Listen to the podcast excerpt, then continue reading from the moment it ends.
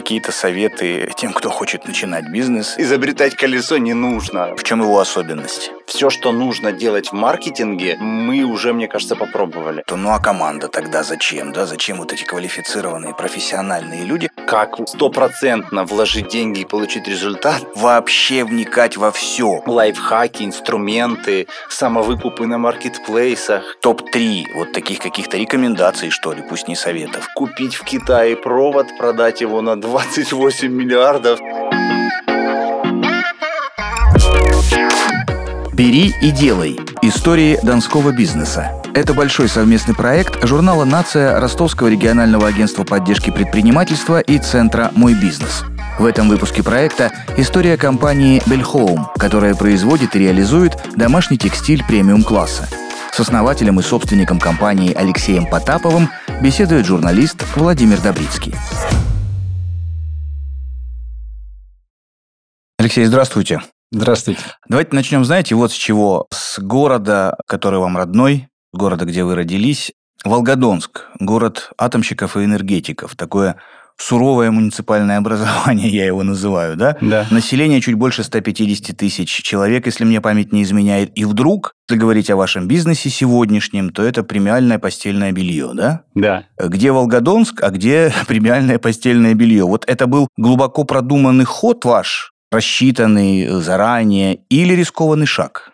Однозначно рискованный шаг, поскольку это была идея моей супруги, которую в серьезном стрессе, в серьезном испытании жизни была идея, и мы в нее поверили, потому что на самом деле не очень много было вариантов. Интуитивно хотелось заниматься чем-то уникальным, хотелось заниматься чем-то премиальным, и в процессе своей там жизни и бизнес-образования я понял, все-таки это было интуитивное решение, но оно было глубинное, поскольку сразу выбрали товар, который отвечает внутреннему миру, внутренним стандартам, что-то качественное, премиальное, красивое. И, наверное, поэтому на протяжении нескольких лет мы занимались этим в отрицательном балансе. Это было неприбыльно, но мы продолжали верить в это дело и занимались этим с любовью. Изначально многие друзья, товарищи крутили у виска и думали, почему постельное белье, где Волгодон, где премиальное, зачем, почему, как вы выбрали вообще такую нишу. Ну, честно, интуитивно. Волгодонск не Ростов, а уж тем более не Москва, да, об его особенностях можно много э, говорить, но это, наверное, другая тема, да. другая тема интервью. А вот можно сказать, что именно город научил чему-то? Однозначно. Однозначно родной город, там, где ты вырос, там, где ты учился, сталкивался с первыми сложностями, знакомился с разными ситуациями, научил всему так сложилось, что я родился в городе Волгодонске, и я ему благодарен. Искренне детство у меня счастливое. Я жил в любви, в полноценной семье. Мне нравилось там жить, я другого не видел. Что касается уже более взрослой жизни, когда бизнесом начали заниматься, конечно, стандарты, инструменты и возможность стали первым ограничением, которое ты почувствовал в бизнесе наличие торговых центров, наличие маркетинг инструментов, и в этот момент мы уже начали путешествовать и насмотренность формировать, возможности Москвы или Ростова нам казались какими-то, ну, заоблачными, поэтому, да, Волгодонск меня научил, я бы сказал, сформировал характер, а бизнесу мы уже учились, я думаю, в другом городе. Э, до Бельхом был же э, другой бизнес. Вот вы сегодня можете сказать, почему не получилось? Или это называется не не получилось, а ну просто не ваше? Вот как бы вы сегодня сказали? Я бы сегодня сказал, что все получилось, поскольку этот опыт э, неудачных или неуспешных э, бизнесов, которые закрылись, банкротились и оставались э, за бортом, так скажем, моего корабля. Это опыт бесценный, который сегодня дает мне точные уверенности, ориентиры, как не нужно поступать, как нельзя вести бизнес, и суровость этих э, решений, они уже не теоретические, а они базируются на точном представлении. Если ты поступишь так, то ты можешь лишиться всего бизнеса. это не история где-то из книжки, это случилось с тобой. Поэтому я считаю, что все, что случилось в предыдущих бизнесах, просто путь к тому, что есть сейчас. И как бы дальше не развивалось событие там, моей жизни или любого предпринимателя, считаю, надо относиться с уважением, с благодарностью к опыту. Есть такая интересная формулировка, что в Силиконовой долине стартапы, привлекательность этого стартапа определяется количеством банкротств его основателя. Если основатель дважды Интересно, банкротился, да? и у него не получалось строить бизнес, то для инвесторов этот проект более привлекательный, потому что они знают, что глупые ошибки он уже делать не будет. В нашем случае для предпринимателей в моей любимой стране, на моей родине, наличие у тебя метки, что ты банкротился или у тебя был неудачный какой-то кейс, то ты плохой человек или что ты какой-то глупый. На самом деле это не так. Просто разные этапы, разный возраст, разная зрелость и наличие таких проблем и такого опыта, это только ну, для меня это большой плюс. У вас два сына, их э, путь и их опыт еще впереди. А еще вы гордитесь своим отцом очень, да, насколько я знаю, и во многом да. он для вас ориентир по жизни. Тогда вопрос такой, чему отец должен обязательно научить своих сыновей? Отец должен научить своих сыновей всему. Прежде всего задать базовые понятия характера мужчины, зависимость твоих действий к твоему будущему и к результату, я своим детям говорю, что твоя девушка или твоя жена может капризничать или думать, принимать решения эмоционально, ты должен понимать, что действие сейчас приведет к каким-то конкретным последствиям. Пожалуйста, посмотри, вот ты, если ты видишь эту связь, то становится все проще. Хочешь только играть в компьютер, ну, у тебя будущее одно. Могу показать фотографию, с кем ты станешь через пять лет. Хочешь быть предпринимателем или там сегодня занимаешься спортом, я могу тебе показать, кем ты будешь через год, через два. У детей пока это хронометраж этот времени твоих действий, он размыт, они не понимают, а ты, поскольку уже ну, взрослый, зрелый, можешь это связать и показать. Поэтому я своим детям каждый день объясняю, как ты влияешь на свое будущее, кем ты будешь через год, через два, через пять. Моя роль здесь только объяснить эту зависимость. Второе мне очень нравится, я вижу это в своих детях и во многих взрослых в своей компании и вообще по жизни такая пословица есть «смотри в зеркало, а не в окно». Что означает, если у тебя какая-то ситуация произошла, не хорошая или нехорошая, посмотри на себя в зеркало и скажи, кто в этом виноват.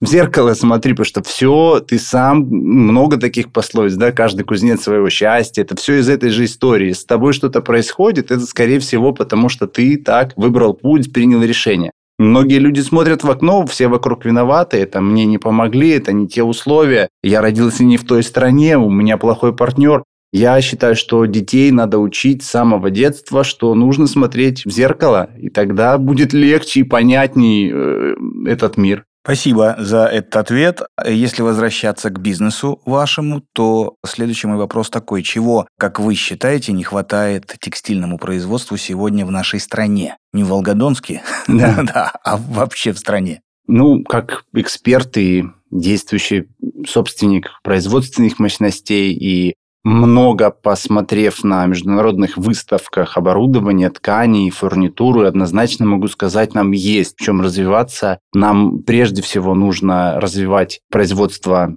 сырья, тканей высококлассных, нужной ширины, в нужном качестве, в нужных объемах. С этим тоже есть проблемы. Несколько там фабрик, которые могут производить хорошие ткани. Сегмента среднего, среднего плюс, их всего две в России и то какое-то время вся продукция уходила на экспорт, и одни из производителей таких вот э, нам отказывали в материалах, э, аргументируя, что у нас льна не хватает, и мы его продаем во Францию, поэтому для вас как бы и не хватило. Ну, на сегодняшний день такой проблемы нет. Мы выкупаем весь этот лен уже для своего предприятия, но действительно не хватает качественной ткани. Вторая проблема – это, наверное, доступность технологий и специалистов в оборудовании легкой промышленности. Мы остались на уровне очень простом таком подходе, когда есть швея и прямостроечная машина. Остальное все делается руками. Мы такие ремесленники. На самом деле есть много технологий, которые позволяют производить продукцию автоматически, использовать оборудование. Его очень сложно достать, особенно в нынешних реалиях стало еще сложнее. И нет специалистов, которые бы мы которые бы могли это настроить, внедрить, рассказать. Приходится все где-то из интернета, из Ютуба, из выставок очень много читать, смотреть и потом заниматься какими-то изыскательствами по всему миру, где же купить этот станок. А нет, почему? Э, не учат этому? Или в оборудовании все-таки дело? В оборудовании и в потребности, наверное, в целом э, долгое время не престижно было производить, не престижно работать швеей, не престижно работать где-то на заводе. То есть такое есть представление, что это какое-то серое э, здание, мало платят, ты сидишь где-то в подвале и там сутками должен что-то производить э, тысячами изделий. На самом деле есть классные производства, высокотехнологичные, красивые, светлые, с витражами, с дизайнерами. И в России таких ребят креативных много. Швей мало, это третья проблема, но она, мне кажется, вечная. И у любого, наверное, в мире предпринимателя спроси, все скажут, кадров не хватает. Поэтому жаловаться не буду, надо просто учить, нужно иметь какую-то базу информационную для людей, не бояться брать без опыта и учить. Так что если отвечать короче на ваш вопрос, то не хватает сырья, не хватает оборудования, госпрограммы в поддержку легкой промышленности есть. Если кто-то жалуется и говорит, что этого нет, это неправда. Есть достаточно много финансовых инструментов, когда можно стартануть со своим минимальным капиталом, но начинать что-то производить хорошее, качественное. И каналов продаж тоже достаточно, так что все только в головах людей и их ограничениях. А вот эталон такого производства для вас вообще существует? То есть то, на что вы равняетесь? Или как бы мы сами по себе, давайте лучше равняться э, на себя? Конечно, есть. Я считаю, что лучшее, что ты можешь в предпринимательстве делать и иметь э, быстрый прогресс э, в эволюции своей, это увидеть лучших, и подумать, как можно сделать немножко лучше, чем они. Изобретать колесо не нужно. Мы можем посмотреть. У нас есть эталонные производства, которые в формат э, небольшого бизнеса, но с высоким качеством и изысканностью мне нравятся. Это в основном не русские компании. Это бельгийцы, это немцы, это Франция, это это дизайн, это детали, э, классные материалы, это признак коллекционности, когда мы в домашнем интерьере можем выстроить целую коллекцию предметов текстиля, которые дружат с друг другом. И вот этот эм, принцип коллекционности и дизайна, он ключевой в нашей компании. Так мы отличаемся от многих больших фабрик, которые производят что-то непонятное, но в больших-больших объемах. Насколько лично вы погружены вообще в производство? И вот этот вопрос меня всегда интересовал, зачем собственнику вообще вникать во все, потому что часто приходится слышать такое, что ну а команда тогда зачем, да, зачем вот эти квалифицированные профессиональные люди, которых вы нанимаете на определенный там уровень зарплаты. И опять же вникаете во все, вот э, крючок в стежок и во все остальное. Да. Или, или вы нет, не так? Я не эталон для всех, могу сказать, личный опыт. Может быть, он не всем подойдет, не все согласятся, но мое глубокое убеждение в том, что ты должен разбираться во всем для того, чтобы потом организовать этот процесс без себя. Поэтому первые машины швейные, которые я приобрел, я садился за них и шил сам. Я должен был понять, насколько это сложно, насколько это опасно, насколько это неудобно. И э, это сняло в будущем огромное количество вопросов, потому что ты знал, Почему это кресло швейное должно быть не на колесиках, а на жестких ножках? Почему нужно покупать их хорошие, профессиональные? Потому что у тебя спина будет болеть, ты не должен на этом экономить вообще на свете, на нитках, на каких-то мелочах. Поэтому я прежде всего, конечно, практически все процессы на производстве вникаю до последней ниточки. Затем я нанимаю людей, мы общаемся с ними профильно, я понимаю, либо они уже лучше меня знают, либо я рассказываю свой опыт и оставляю людей на этой позиции проверяя иногда результаты и обсуждая что-то там на будущие детали. Ну, если ближе к вопросу, да, я лезу во все практически. Это создает дополнительный стресс, это моя и слабая, и сильная сторона. Слабая, потому что я бы мог, наверное, быстрее развиваться, если бы так много времени не тратил на мелочи. Но, с другой стороны, я думаю, что именно такое детальное погружение в свой бизнес дает долгосрочные результаты и взаимозаменяемость команды. Потому что там 20 лет предприятию, очень много людей сменилось в компании. Если бы я не знал, как шить, как кроить и какими ножами мы пользуемся, какими нитями пользуемся, наверное, проблем было бы больше. Э, если бы начать сегодня, все равно вникали бы.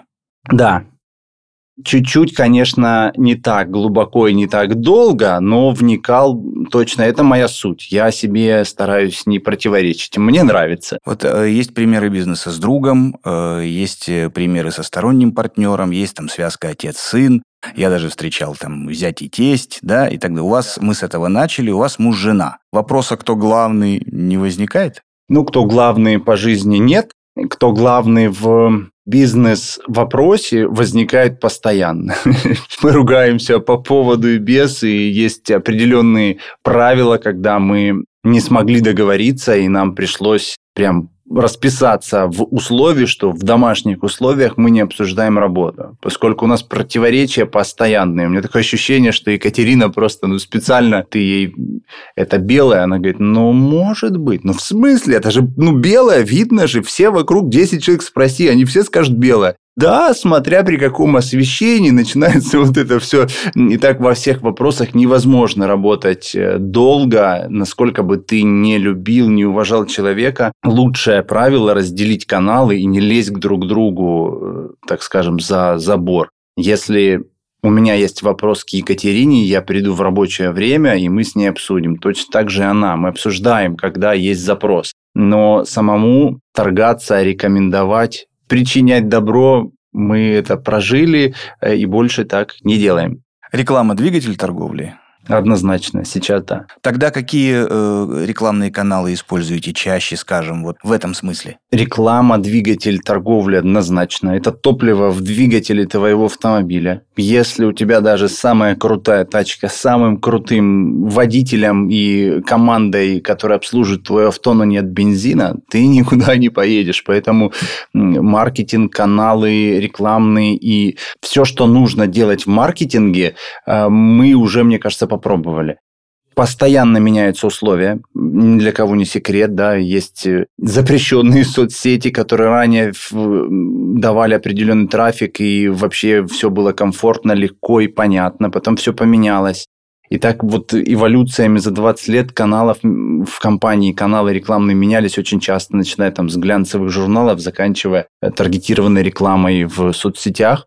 Сегодня в работе группа аналитиков и людей, которые работают на меня, порядка семи человек. Часть из них удаленные, часть аналитиков э, от Яндекс, московской компании, офиса Москвы курируют э, наши возможности, предлагают разные инструменты. Ежедневно я занимаюсь вопросами маркетинга и продвижения. Все неоднозначно, нет одного рецепта для всех. Если сейчас там спросить, как стопроцентно вложить деньги и получить результат, не бывает никаких чудес. Это, опять же, личное погружение в свои деньги, в свои финансы. Ты должен ежедневно отслеживать, что происходит в компании, насколько ты медийный, известный. Не забывать про личный бренд. Это, по-моему, обязательно уже для всех предпринимателей. Ну, на сегодняшний день это Яндекс, это все маркетплейсы страны лично по нашей компании и безупречное качество товара, которое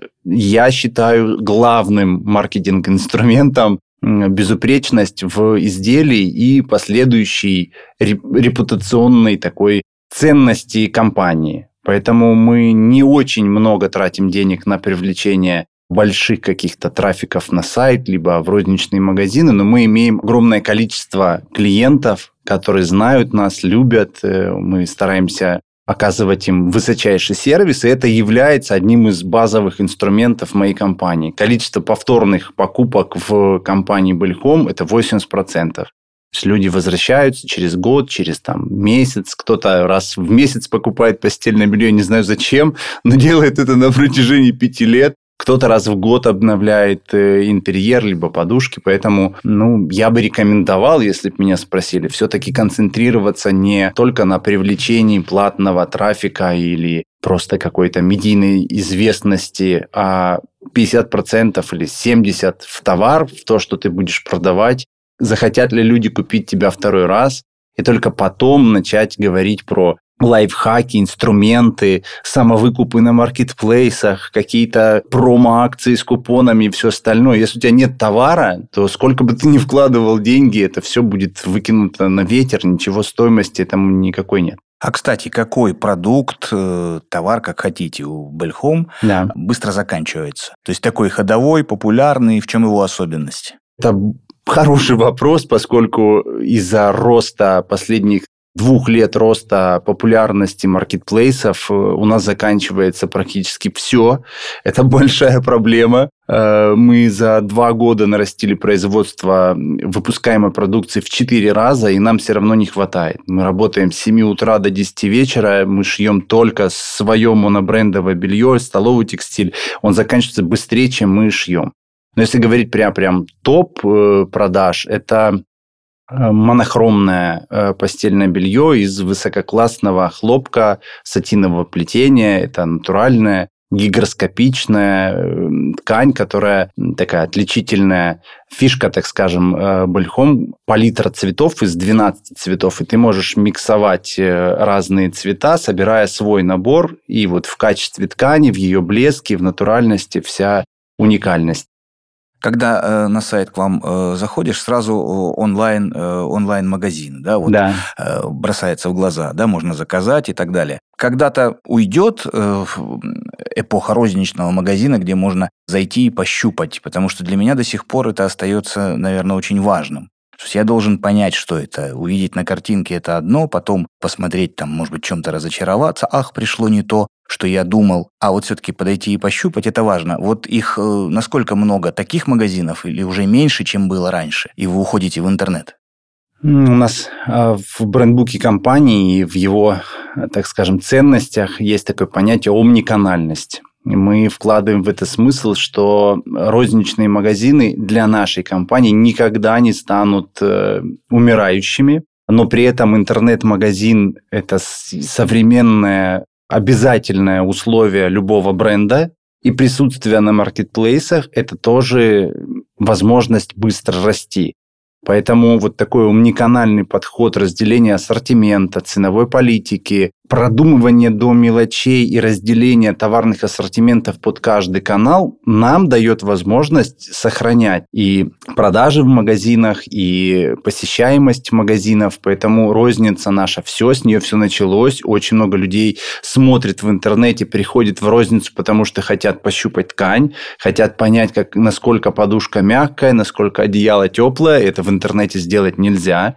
Есть клиенты, которые наоборот приходят трогают подушку, лежат под одеялом, пробуют все, но покупают на маркетплейсах. И тут, конечно, эм, важный момент, если ты собственник своего бренда, если ты производитель, то ты выигрываешь в любом раскладе. Если ты собственник магазина, а твой партнер, либо там франчайзи, который принадлежит товарный знак, торгует на маркетплейсах, то ты проигрываешь у тебя будут смотреть, но покупать там, где удобнее, там, где есть пункт выдачи и так далее. Поэтому моя любовь и такая бредовая идея заняться в Волгодонске дорогим постельным бельем, но заняться им самому сначала, иметь свой логотип, иметь свой бренд и развиваться с такой любовью в долгосрочно превратился в возможность сейчас не переживать про плохие продажи в розничном магазине или какие-то сложности в интернет-коммерции. Так что умниканальность при наличии условий своего бренда. Алексей, мне кажется, что вообще весь наш разговор сегодняшний – это какие-то советы тем, кто хочет начинать бизнес и не только в вашем Похоже сегменте, а в целом, да. Но если все-таки, завершая наш разговор, я попросил бы такой топ-3 вот таких каких-то рекомендаций, что ли, пусть не советов, дать тем, кто хочет сейчас э, начать свое дело. Ну, советов много в интернете, достаточно много информации для любого запроса. Нет, от Потапова я имею в виду. Да. вот, если, вот сейчас если, эксклюзивно. Если от меня, то быть смелым, нельзя бояться, нужно идти на риск и понимать, что предпринимательство – это управление рисками прежде всего, а потом уже людьми, процессами и всем остальным. Предприниматель, собственник управляет рисками. Поэтому, если ты боишься, лучше не лезь. надо понимать, что будет иногда страшно. Второй совет. Меньше слушать болтунов, которые говорят, что все просто, что сейчас можно купить в Китае провод, продать его на 28 миллиардов, стать богатым за год. Я не видел ни одного предпринимателя, который быстро и легко стал богатым и счастливым. А, ну, есть такие области бизнеса, но они незаконные, поэтому нужно концентрироваться на то, что у тебя путь должен быть там 3, 5 лет, 10, и горизонт твоих действий должен подразумевать такой путь. Третье, ну, наверное, ежедневно учиться ежедневно становиться на 0,1% лучше, чем ты был вчера. Ежедневно меняться, залазить, смотреть, учиться, общаться. Это все очень важно, потому что мы не знаем, что будет нужно через год или через два месяца. Мы не понимаем, какие компетенции. Может, сейчас вообще искусственный интеллект заменит всех маркетологов, всех копирайтеров и дизайнеров, и толку от того, что ты пять лет учился в институте, или я сейчас скажу, надо всем разбираться в графике. Нет. Надо быть любознательным и открытым к этому миру. Третий совет, пожалуй, касается всех, а не только зачинателей какого-то бизнеса. Да. Спасибо вам за этот разговор, Алексей. Э, было очень интересно и полезно. Спасибо. Спасибо вам, что пригласили.